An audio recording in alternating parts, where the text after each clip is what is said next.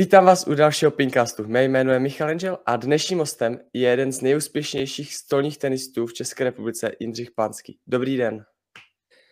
Dobrý den, ahoj Michale a zdravím všechny příznivce stolního tenisu. Na úvod, máte nějaký svůj koníček mimo stolní tenis, jak třeba Milan Orlovský má golf? Koníčku mám hodně, sport a rodinu, největší koníčky. Já jsem si hledal nějaké vaše úspěchy a mezi nějaké, co jsem si vybral, jsou určitě juniorský mistr Evropy ve dvouře, stříbrné, stříbrná medaile na mistrovství Evropy v družstvech, stříbrná medaile na mistrovství světa ve čtyře, stříbrná medaile na mistrovství světa ve smíšené čtyře a mistr Evropy ve smíšené čtyře. Tak je tam nějaký, co byste tam ještě chtěl třeba zmínit? No ještě takový můj osobní nej, velký úspěch je druhý místo dvakrát na topu 12. Tenkrát to byl turnaj každý s každým a bylo to 12 nejlepších Evropanů. Hrálo se to po tři dny a já jsem dvakrát za sebou v roce 84 a 85 byl druhý vždycky za Waldnerem, tak to myslím, jsou byli takový velký ještě, kterých si já cením. No. A vzpomínáte si na ty úspěchy nějak jako víc, častěji třeba? Uh, nedá se říct vzpomínám, ale ještě si je pamatuju, tak bych to řekl. Dobře. A já jsem si v jednom rozhovoru našel, že jste zmínil, že v roce 86, jak bylo místo Syropy v Praze, jak jste vyhráli vlastně zlatou medaili ve smíšené čtyře s Maruškou Rachovou, že byl na vás strašně velký tlak, abyste získali nějaký úspěch. Tak to je vzpomínáte naprostá, si na to? To je naprostá pravda, na to si vzpomínám úplně přesně. Už před tím mistrovstvím prostě, že to bylo doma, tenkrát byl uh, místo předseda ČSTV, doktor Demetrovič a ten vytvořil takový nátlak, protože on stolní tenis prosazoval na svazu na úkor jiných sportů a potřeboval ten úspěch za každou cenu. Tím, že jsme hráli doma, tak to bylo ještě vystupňovaný přenesl to hlavně na trenéry a ty samozřejmě na nás. No. Takže my jsme před tím mistrovstvím Evropy v Praze byli opravdu pod obrovským tlakem, ale naštěstí potom nějaká ta medaile cinkla, tak to z nás padlo. Já jsem se dokonce dočetl, že jste snad měli k dispozici psychologa a že vám na hotelu zam, zamykali minibar, abyste se neměli jak, jak ano, nějak to, rozptilovat. To je úplná pravda. My jsme byli takový pokusný králíci, jezdili jsme, spali jsme v park hotelu v Praze, Pražáci ví, kde to leží a museli jsme dojíždět za doktorkou Machačovou, to byla psycholožka, na Hračanský náměstí a už jenom samotná ta cesta, tenkrát samozřejmě eh, nebyl takový provoz, ale nebylo to, nebyla to procházka růžovým sadem, stejně ta cesta trvala, já nevím, 15-20 minut, někdy i díl. A my jsme museli denně dojíždět za tou doktorkou Machačovou, která s námi dělala takový psychologický cvičení, aby jsme byli dobře naladěni, aby jsme prostě měli tu vítěznou vlnu. Nakonec to sešlo, protože já jsem přitom dvakrát usnul místo, aby to mělo nějaký efekt a Milan Orlovský tenkrát říká, prosím tě, kašli na to, dej si tady plzeňský a to je lepší psychická příprava než nějaký psycholog. No a protože my jsme vždycky, tenkrát jsme trénovali dvoufázově v Korunovační ulici, kousek od toho park hotelu, tak jsme znali celý personál, protože mezi tréninkama jsme do park hotelu chodili na kafičko a relaxovat. A ten personál nám jakoby zamknul lednici, ale klíče nám dal, takže my jsme měli třetinky Plzně v lednici. Miko to přišel zkontrolovat, byl spokojený, že lednice je zamčená. My jsme si večer vždycky dali psychologickou přípravu. Takže za vás byla lepší psychologická příprava teda večer, než tu, co jste měli řízenou svazem. Určitě, určitě, protože s tou psycholožkou to byl spíš stres, aby jsme všechno zvládli a stihli, než, než aby to něco přineslo. I když pozor, nechci to zlehčovat, dneska je to moderní, dneska už si bez psychologa pomalu eh, sportovci neumí představit eh, existování, ale já jsem zastánce toho, že ta psychika musí být v tom daném sportovci a že jenom těžko se to zlepšuje. Pak jste zmínil k vlastně stříbrné medaili z mistrovství Evropy družstev s Maďarama, no. jak jste prohráli, že no. vás mrzí ta porážka, když jste ve finále v Budapešti vedli 3-1 a prohráli jste vlastně 3-5, tak pořád to mrzí, nebo už vás to přešlo? Mrzí to pořád, protože tam jsme měli strašně blízko k titulu. Eh, Milan Orlovský to sám hecoval, protože říká, já už mám titul v singlu, mám titul ve čtyřze, mám titul v mixu a tenhle titul je jediný, co mi chybí. No a my jsme to měli báječně rozjetý, Milan to tahnul vždycky tři body v semifinále, tři body ve čtvrtfinále a v tom samotném finále on neudělal ani bod. Já, mně se povedlo udělat dva body, Pepa Dvořáček přidal bodík, na třetí už se nedostal a Milan třikrát prohrál a pak jsme ho dva dny neviděli. Po, těch, po soutěži družstev eh, byla, byl den volná, to bylo v pořádku, ale on se ještě neobjevil ani ten další den, protože v singlu byl nasazený, takže to bylo hrozný zklamání, protože myslím si, že tam jsme měli strašně blízko k tomu titulu. A když jste takový kamarádi s Milanem Orlovským, tak dozvěděl jste se zpětně, co vlastně ty dva dny třeba dělal? Ne, ne. Neví to nikdo, si myslím. Neprozradil to, ale prostě byl zklamaný on sám, protože mě, samozřejmě nemohli jsme mu nic vyčítat, protože bez něj bychom vůbec v tom finále nebyli. Ale on si to bral jako svý selhání a hrozný neúspěch. Snad jednou, jedinkrát v životě. No. Takže takže myslím si, že nejvíc zklamaný byl on, nás to samozřejmě mrzelo taky. No. Když jsem se připravil na tento rozhovor, tak jsem našel na YouTube i zápas tohohle vlastně finále, zrovna váš, teď bych kecal zrovna proti komu. A vy jste tam ve třetím setu snad vedl 17-12 a vyhrál jste to 23-21 22-20. Tak vzpomínáte si na ten moment, jak vás vlastně soupeř ještě začal stahovat? Úplně přesně, protože to byl, to byl hned úvodní zápas eh, toho utkání. Hrál jsem s eh, Gergejem, Gábor Gergely tenkrát. A vedl jsem 17-11, vypadalo to jako už, že je hotovo, ale Maďaři hráli doma, on byl hecovaný, navíc on byl favorit, protože já jsem žebříčkově byl slabší, byl jsem mladý hráč, tenkrát mi bylo 22, ale eh, navíc jako jsem cítil takový to, ježiš, on to zase nezvládne, on se podělá.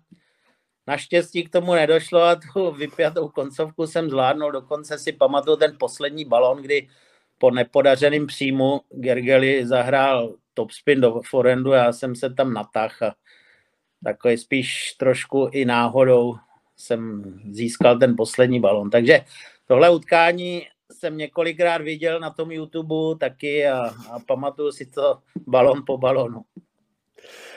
Když jsme teda zmínili, že vás mrzí tohle finále s Maďarama, tak eh, vzpomenete si třeba na něco, co vás mrzí ještě víc? No,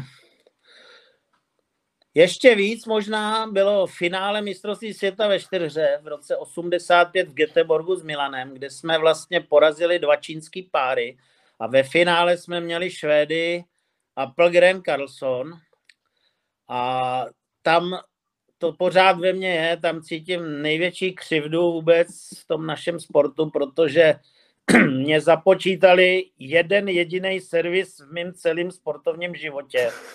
A to bylo právě v tomhle finále mistrovství světa ve čtyřře. My jsme mydlili s Milanem, vedli jsme 9-4 a za stavu 9-4 pro nás mě japonský rozočí započítal moje backendové podání, kdo mě zná, ví, že podání neschovávám a nikdy jsem to ne, ani neuměl, na tož pak, abych to umyslně dělal.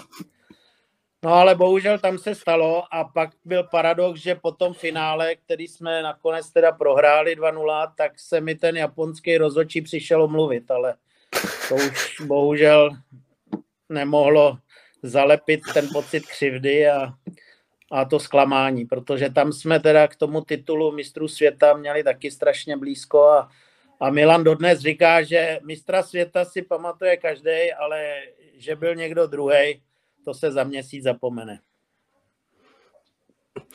Eh, teď na vás navážu s tím mistrem světa, tak vy jste taky zmínil, že jako dítě jsem slíbil rodičům, že budu mistr světa a tento slib jsem nesplnil.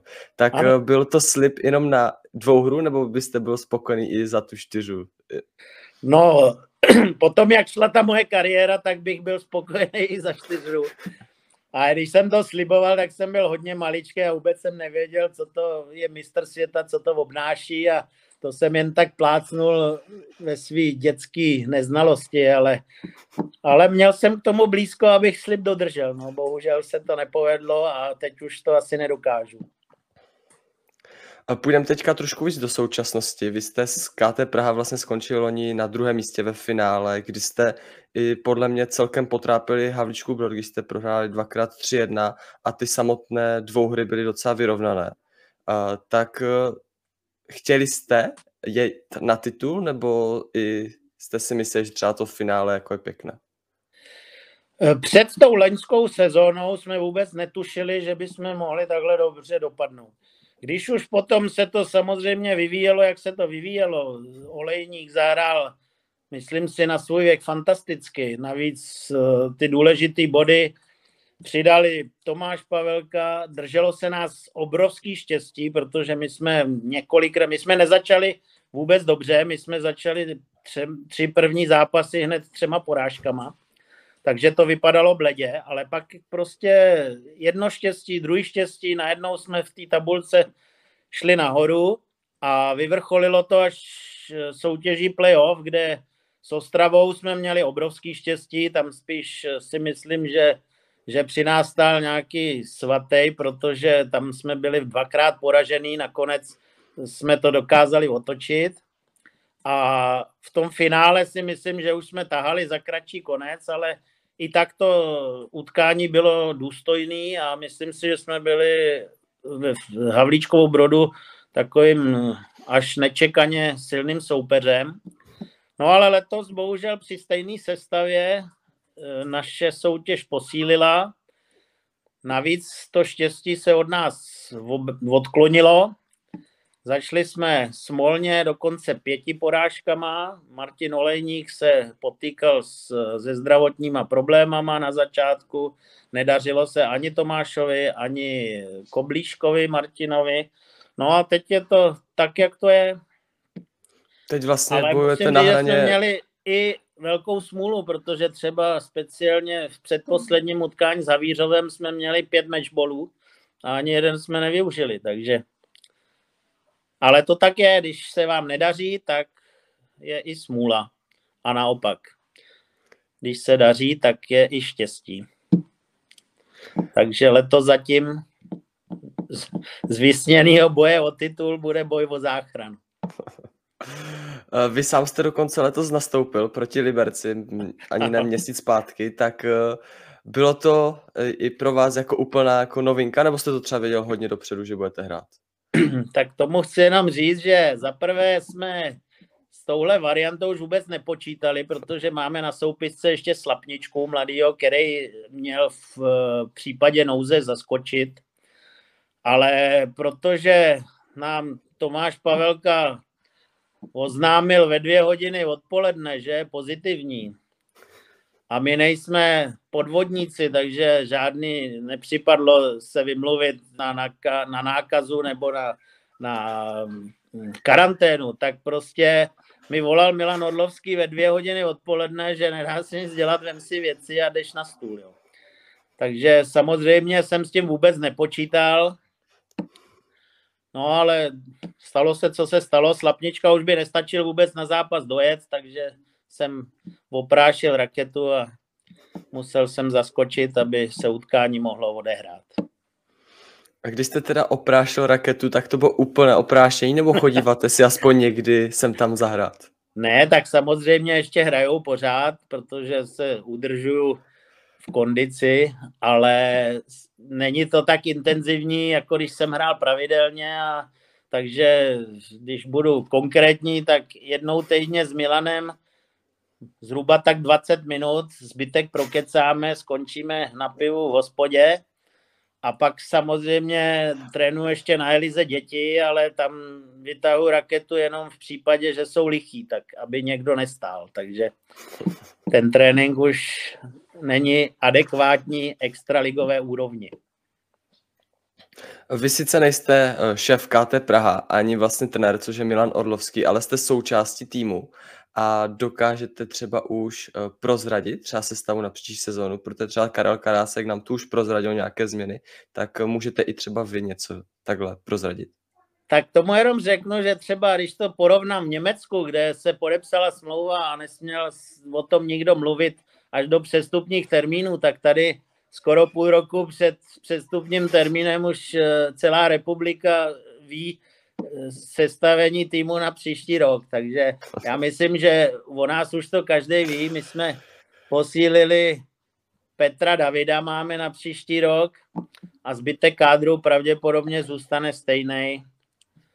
Jenom se uvidí, pokud by někdo chtěl odejít, protože náš, chci pochválit eh, a vyzdvihnout našeho Eh, sponzora a vedoucího týmu Karla Truhláře, který by měl mít svatozář a ten je tak hodný, že, že nikomu neumí říct ne, takže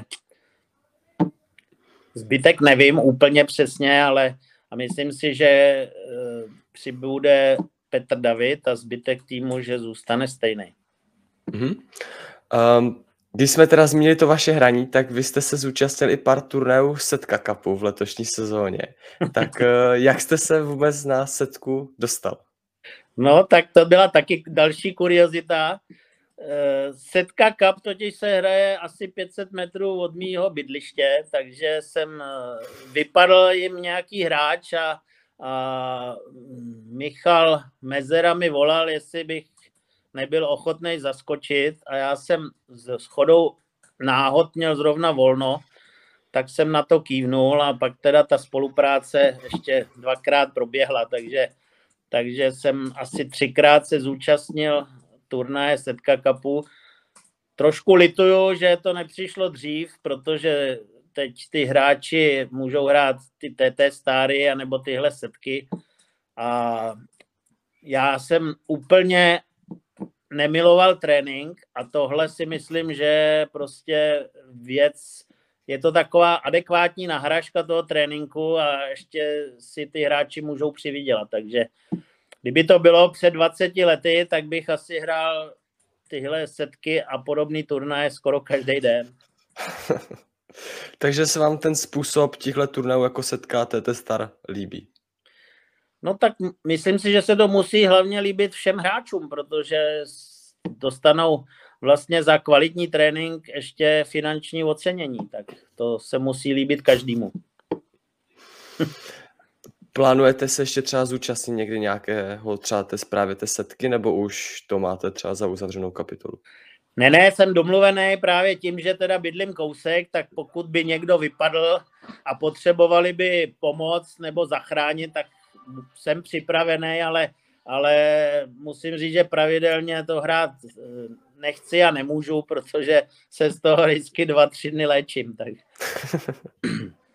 tak tam odehrajete nějakých šest dvouher, ne? Myslím, za ten jeden turnaj na té setce. No je to přesně tři dvouhry a finále, nebo o třetí, čtvrtý, takže čtyři, čtyři dvouhry během těch čtyř hodin, no. ale uh, ta kategorie, jako tam je to podle výkonnostní kategorie a ta naše, nebo já měl možná tu smůlu, že vždycky se to hrálo od 8 večer do půlnoci, e, navíc ty turnaje před námi se trošku protáhly, takže já jsem před jednou hodinou nepřišel domů, no, což taky není úplně optimální. Ja. Více už mám stařecký spaní, takže mi to tolik nevadí, radši hraju večer než ráno, ale ale zase do jedné v noci úplně není ideální. Nová identita, stejný cíl. Stolní tenisu nás hrajeme už přes 100 let. Zažili jsme mnoho úspěchů a máme tituly mistrů světa i Evropy. Naši hráči psali historii. Bohumil Váňa, Milan Orlovský, Marie Hrachová, Jindřich Panský nebo Petr Korbel. A proto je náš cíl jasný. Vrátit se zpátky mezi top sporty. Naši cestu odstartujeme novou identitou, a to včetně nového loga České asociace stolního tenisu. Změna je velká výzva, my se jí ale nebojíme.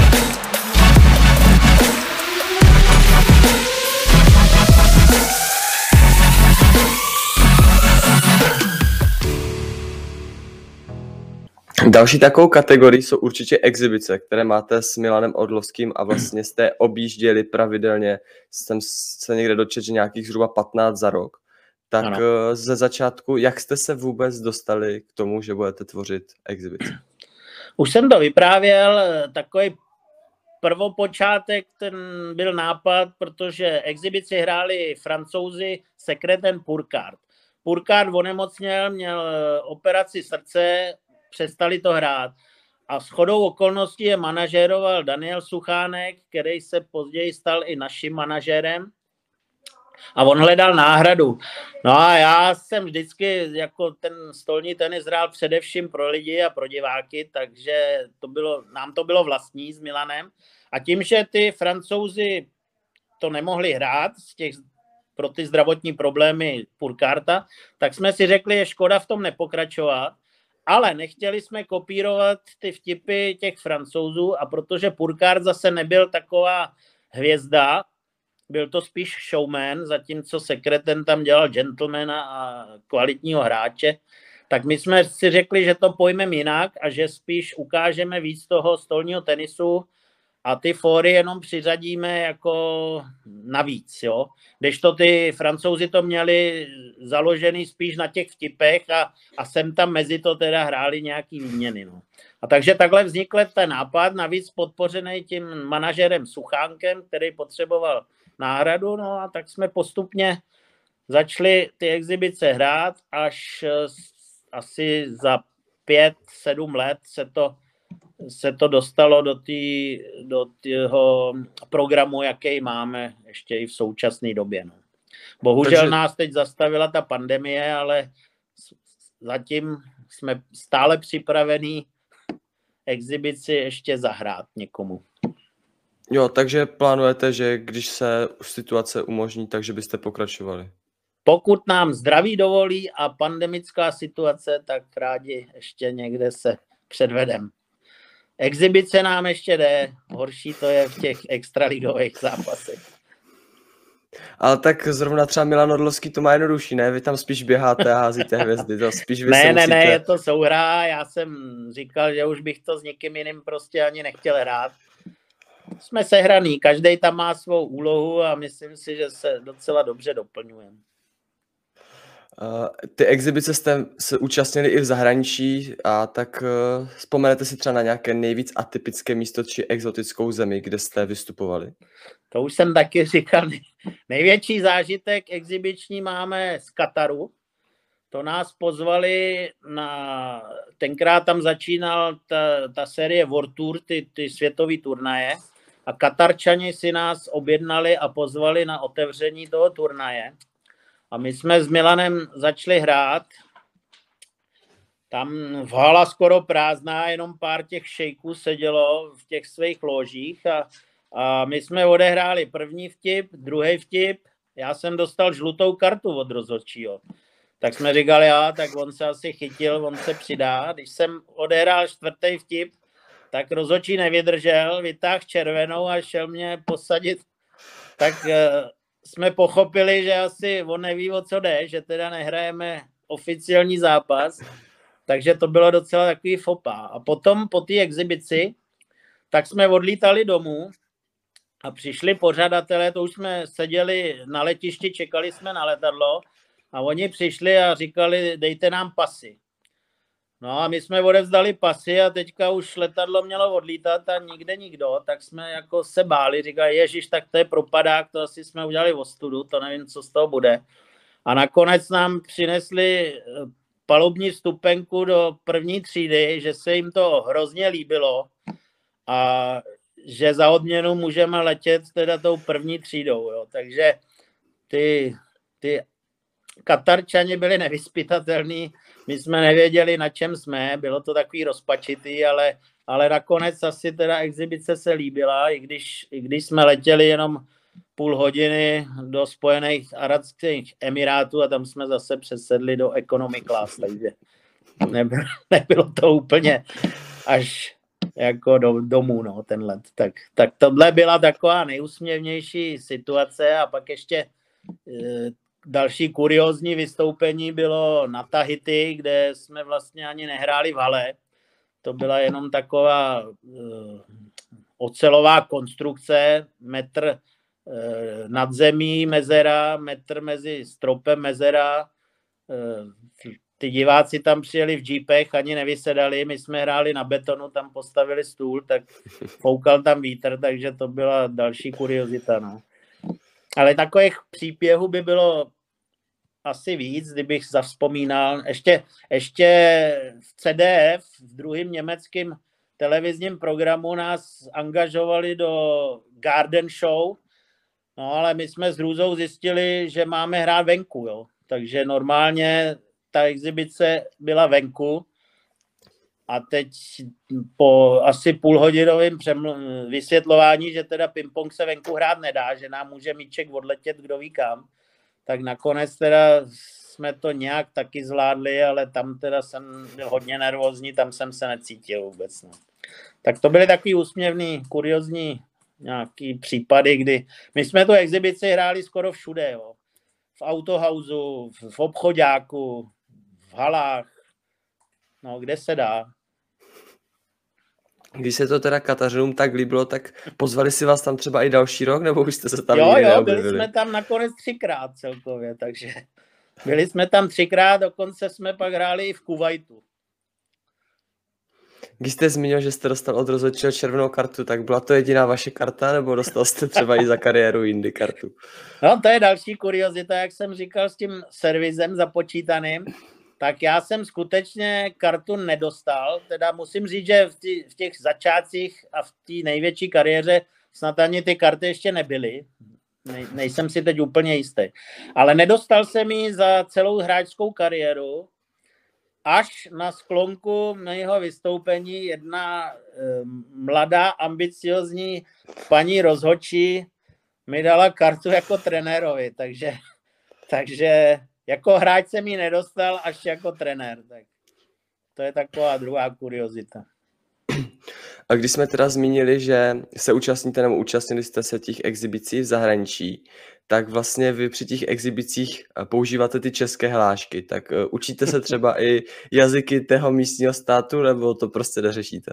Jo, jo, je to tak, no takhle, abych byl upřímný, tak v Němčině, v angličtině to zvládnem. Jinak eh, jiný jazyky, to bych si netrouf takhle vtipkovat. Ani nevíme, že každý ten jazyk má nějaký specifika a třeba v tom překladu některého jazyku to nemusí být vtipný, takže, takže v Němčině nejvíc, tam, protože v Německu si myslím, jsme hráli úplně nejvíc těch exhibits. V češtině samozřejmě to je normální a v angličtině to trošku taky zvládneme, ale jiný jazyk bych si netrouf. Takže, takže na Tahiti jste si zvolili jednu z těchto tří jistot. Jo, jo na Tahiti vládla francouzština a to, to jsme používali angličtinu, ale tam zase vzhledem k tomu, že diváci seděli v nastartovaných jeepech, tak si myslím, že ty naše hlášky ani nebyly moc slyšet.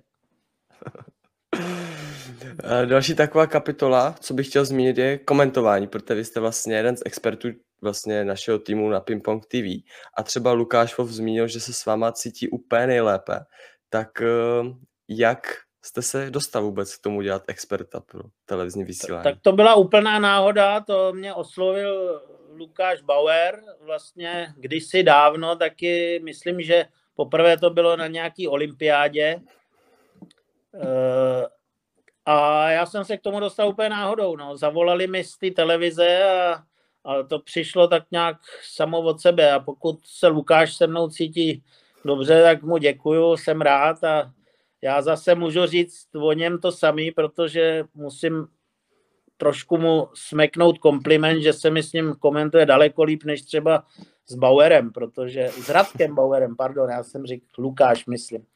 Radek Bauer, samozřejmě náš známý komentátor. No. Dalo vám něco třeba komentování? Dozvěděl jste se něco nového nebo... Určitě, je to zase nová zkušenost a je to úplně jiný pohled a e, pak je samozřejmě dobrý se poslechnout, protože člověk, když to dělá poprvé, tak zjistí, co tam plácá, nebo opakuje slova, nebo najednou zjistí, že je úplně jinak, než to myslel, něco řek a takový. No. Je, to, je to zase nová zkušenost, a, ale myslím si, že to je docela příjemný a zase dělám to rád, protože ten stolní tenis si myslím jako znám a, a znám i ty lidi, kteří to hrajou, takže tam můžu něco říkat. Na jiný sport bych si takhle bez přípravy netrouf. Když jste zmínil, že se musíte pak poslechnout občas, tak eh, měl jste ze začátku třeba problém se svým hlasem, že se vlastně slyší? Určitě. Já, já jsem ani se nepoznal, musím říct, poprvé. Já, já jsem si to poslechl a říkám, to snad nejsem ani já, jo. Takže je, je to opravdu něco jiného, no. A každý, kdo to zkusí, tak to uvidí, no. A není to jednoduchý. Já jsem takhle, samozřejmě, když se to dělá na záznam, tak je takový klid a pohoda, to se dá vymazat, dá se to znova namluvit. Ale ty přímý přenosy, tam jako není vůbec prostor na chyby a, a tam je to stres. Navíc eh, kolikrát v televizi eh, do sluchátek i režisér měl nějaký připomínky, teďka vy musíte poslouchat, co on chce, musím sledovat, co se děje Teď musím sledovat monitor, nemůžu se dívat do reálu, protože na monitoru třeba jde něco jiného. Takže je to stres, není to jednoduchý. Každý ten obor vyžaduje svoje. Takže takový ten první pocit byl, že mě, snad, mě snad předabovali, jo? jo, jo, jo, přesně tak.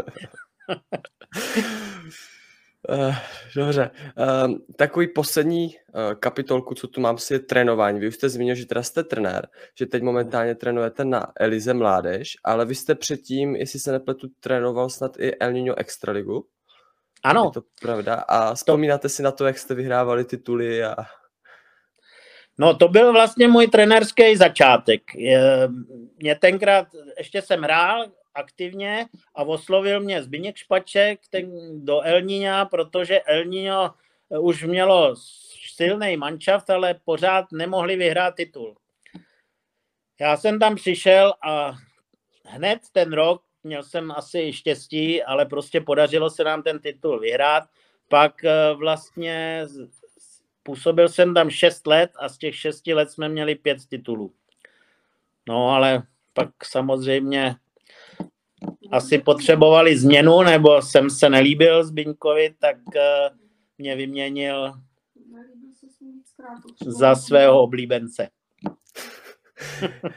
A ono to potom jako navazuje, protože pak jsem dokonce se přihlásil k národnímu týmu, kde jsem byl dva půl roku a tam to dopadlo stejně, takže i když tam měli záminku, protože nerad vzpomínám na svý poslední eh, trenérský vystoupení na mistrovství Evropy, kde jsme skončili 21. v Lucembursku.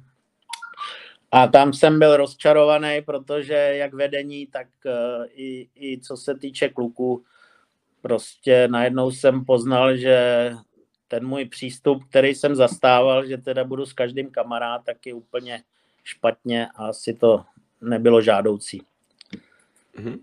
A vůbec, když jste teda zmínil, že jste byl teda v reprezentaci jako reprezentační trenér, tak eh, jak jste se k tomu dostal? Jak byl ta, ten nápad, že se přihlásíte třeba na toho reprezentačního trenéra? No to bylo právě, že byl jsem v tom Elníňu, kde teda mě, ne, nechci říct vyhodili, ale byl jsem teda vyměněný. No a teď jsem neměl vlastně práci. Jako hráč už jsem samozřejmě tím, že jsem hrál a zároveň jsem trénoval eh, El Niño, tak eh, jsem tomu nedával už tolik, jako té přípravě hráčský a tak dál, navíc ten věk šel. No a tak vyhlásili konkurs na trenéra, tenkrát byl trenér Tomáš Demek přede mnou, jestli se dobře pamatuju. No a já jsem se přihlásil do konkurzu a najednou jsem ho vyhrál, takže takže vlastně jsem se k tomu dostal takhle, no, jenomže neodpustím si taky zmínit další, možná eh, někdo eh, se zamyslí nad tou kritikou, která nade mnou tenkrát byla, ale já jsem vlastně začal trénovat na mistrovství Evropy v Portugalsku, ale přiletěl jsem tam eh, později, protože jsem měl povinnosti ještě nasmouvaný exibice a svý povinnosti hráčský. No a to tenkrát byla velká kritika, jenomže zase na moji obranu eh, dostal jsem takovou smlouvu, že jsem měl v té smlouvě tři body, že nesmím mluvit o výši svého platu. pravděpodobně se svaz za to styděl, protože já nemám problém přiznat, co kde beru. Já jsem nikdy nic neukrát a vždycky jako jednám na rovinu. Ale tenkrát v té smlouvě jsem měl výši svého platu a protože byl tak směšný, tak jsem byl nucený ještě hrát exibice a hrát eh, teda soutěž. Tak proto jsem kvůli těmhle svým ještě nasmouvaným povinnostem eh, přijel na mistrovství, nebo takhle, odletěl jsem dřív, pardon, omlouvám se. Ne, že jsem přijel později, ale musel jsem odletět asi o dva dny dřív z toho mistrovství.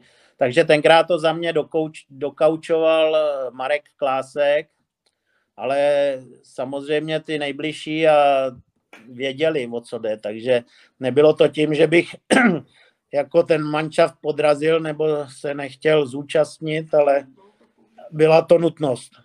ale později to použili taky proti mně, že takže ono je to takový složitější.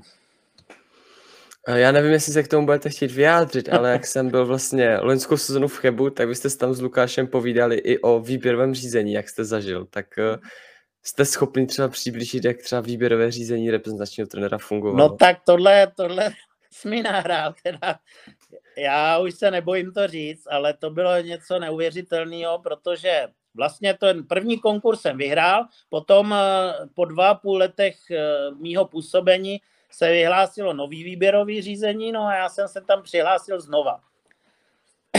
Ale to už eh, jako si celá republika šuškala, že jsem odvolaný a že tam nebudu. Ale já jsem stejně říkal, tak zkusím to ještě. Dělal jsem, musím říct, toho dodnes lituju. A je to ve mně taky asi jako tak křivda z toho započítaného servisu. Dělal jsem totálně trapný zkoušky, eh, musím i říct jméno, zkoušel mě Petr Nedoma, který sám neměl A licenci. Eh, z práce na počítače a jestli umím eh, vytučnit nadpis a vyčervenit text, tak tam jsem se cítil ve svých, kolik mi bylo, 7 a 8 a 50, jako, nebo ještě víc, jako totální trapný školák a lituju dodnes, že jsem to podstoupil. Už tenkrát jsem měl říct, tak nezlobte se, vy jste mě asi za tu moji kariéru a za tu můj život málo poznali, že mě tady musíte zkoušet, jestli umím práci na počítači. Pak jsem si ještě u pohovoru neodpustil poznámku, že teda e, jsem to teda absolvoval, že jsem se cítil trapně, ale že si nejsem jistý, že pokud zvládnu práci na počítači, kterou mi můj syn vysvětlí za pět minut, to, co tam po mně chtěl, Petr Nedoma, tak e, jestli si myslí, že ten mančal bude hrát líp. No, takže já dodnes to beru jako největší křivdu a, a takovou zbabělost, že mi teda nedokázali říct, že mě nechtějí a že tam chtějí někoho jiného. Pak ještě poslední jako kapička, protože jsem byl odhodlaný se bránit, tak jsem e, napsal maila všem klukům, kteří byli v Nároďáku, protože mě to bylo zdůvodněné, že mě jako nechtějí. Jo. A já jsem prohlásil už, když jsem do té funkce šel, že pokud by mi hráči nechtěli a byli proti mně, tak tam nebudu ani vteřinu. Tak jsem obeslal maila všem, tenkrát bylo 12 lidí v reprezentačním takým tom užším kádru, tak jsem obeslal 12 lidí, jestli je to pravda, jestli skutečně teda to, co se ke mně dostalo, že mě nechtějí, se zakládá na pravdě. A z těch 12 lidí mi pouze dva, dva odpověděli, Můžu je taky jmenovat, byl to Dima Prokopcov a Kleperlík, který řekli, že teda jsme si to po nezdařeném mistrovství Evropy vyříkali a že si zatím stojí. A ten zbytek se ani neobtěžoval napsat, je to pravda, není to pravda, nebo nechcem se vyjadřovat. Takže z 12 lidí mi 10 ani neodpovědělo. A to byl úplný konec. Tam jsem se i sám rozhodl, že teda končím. Navíc shodou náhod jsem dostal v obou stranách zápal plic, takže to byl takový neslavný, neslavný konec mý reprezentační trenérský éry. No. Já mám takový bod, protože vlastně já se stýkám s panem Řežabem, který taky jednu dobu vedl reprezentaci mládežnické a byl vlastně nějakým trenérem. A on eh, mi říkal, že reprezentační trenér je spíš takový nosič tašek. Tak funguje to tak v praxi, nebo to jo, je hodně já, já s ním bohužel musím souhlasit, i když jsem to chtěl změnit a nechtěl jsem, aby to tak bylo, ale, ale bohužel jako mám trošku takový pocit, že vedení svazu potřebuje víc ty hráče než trenéra, že je nakonec úplně jedno, kdo tam teda sedí, že opravdu ten nosič tašek je tam potřeba spíš. A že těm hráčům se moc ustupuje a ve všem jako mají pravdu a ve finále to vedení svazu se těch trenérů moc nezastane, spíš teda odvolaj nebo vymění trenéra. A není to jenom v té kategorii dospělých. Teďka myslím, to můžeme vidět i, i v těch ostatních kategoriích. Jo. Já si myslím, že eh, dřív třeba pozor, jako příklad můžu uvést, že mm, jako hráč jsme se taky pokoušeli, tenkrát eh, se vždycky psalo hodnocení soustředění a a trenér uh, Miko tenkrát mě uh, vyčítal, že to hodnocení je vlastně po každý obsaný, tak jednou jsme mu vytkli všechny chyby, co se na, na něm nelíbilo. A zavolal si nás ten místo předseda svazu Demetrovič na kobereček a říká, tak hošánci, ještě jednou, tak jdete z rušky dolů, takže to vedení prostě svazu se tenkrát stálo totálně za trenérem a my jsme si k němu vůbec nic nedovolili. Neříkám, že to je úplně správně, ale jako myslím si, že takhle by to mělo být. Když se pro někoho rozhodnou a udělají ho trenérem, tak by za ním měli stát. A tuhle podporu aspoň já jsem necítil. Tak když budeme teďka u současnosti, že jo, tak jasný příklad třeba česká hokejová reprezentace, že s trenérem, kde svaz za ním totálně stojí. No, dobře, no, ale tak samozřejmě ten eh, trenér té hokejové reprezentace je, bere to riziko s tím, že teda když ty úspěchy nejsou, tak je za to hodnocený a je za to buď odměněn, nebo odměněn odchodem. No. Takže samozřejmě já neříkám, že trenér Pešán je mi úplně sympatický, ale zase je mi sympatický ten postoj toho svazu, že teda se pro něj rozhodli a stojí za ním. Uh-huh. Uh, vy jste teda trénoval extraligové družstvo, trénoval ano. jste reprezentaci a teďka trénujete na Elize Mládež. Jsou ano. to úplně tři rozdílné trenéřiny, nebo je tam aspoň nějaká podoba no, trošku? Je to totálně rozdílný, protože musím říct, že paradoxně jsem s těma dětma nejspokojenější.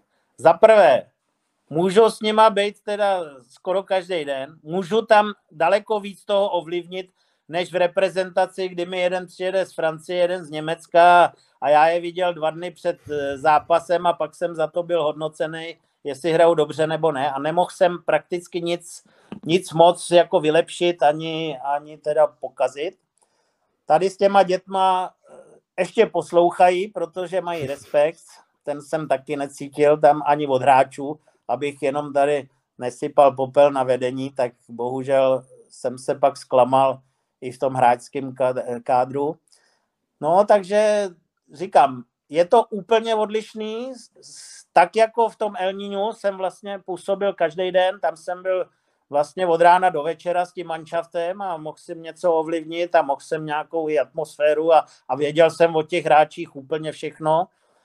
Tam mě mrzela jediná věc, že jsem vlastně si ten kádr nemohl vybrat, nebo ani jsem do něj nemohl mluvit. Dostal jsem čtyři hráče, tady mé máš a, a trénuj.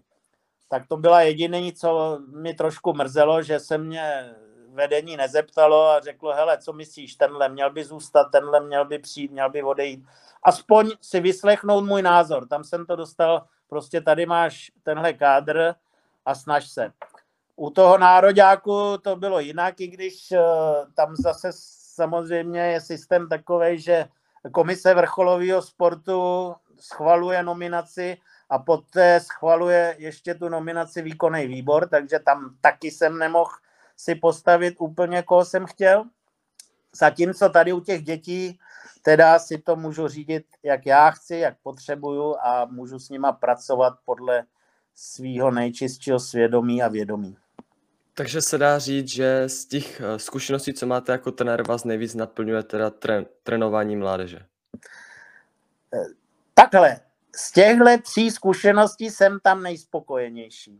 V tom stavu, v jakým jsem to prošel. Nemůžu říct, protože pořád si myslím, že spíš mám blíž k tomu vrcholovému sportu, než teda k tomu výkonnostnímu. I když musím přiznat, že ani v tom oddíle Eliza Praha teda nepracuju s těma úplnejma začátečníkama.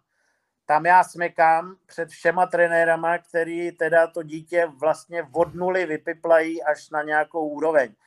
Já už tam mám na starost takový ty, který už to trošku hrajou a už teda objíždí ty republikový turnaje, protože skutečně na takový ty úplný základy bych si netrouf a to smekám, tam by měli být ty nejlepší trenéři a ty obdivuju. Eh, dobře, děkuji vám, že jste si našel čas na dnešní díl. Mějte se pěkně, naschledanou. Já taky děkuju a snad se zase brzy potkáme někde u stolního tenisu. A vám posluchačům taky děkuji, že jste si poslechli dnešní díl a zas u dalšího dílu mějte se pěkně, naschledanou.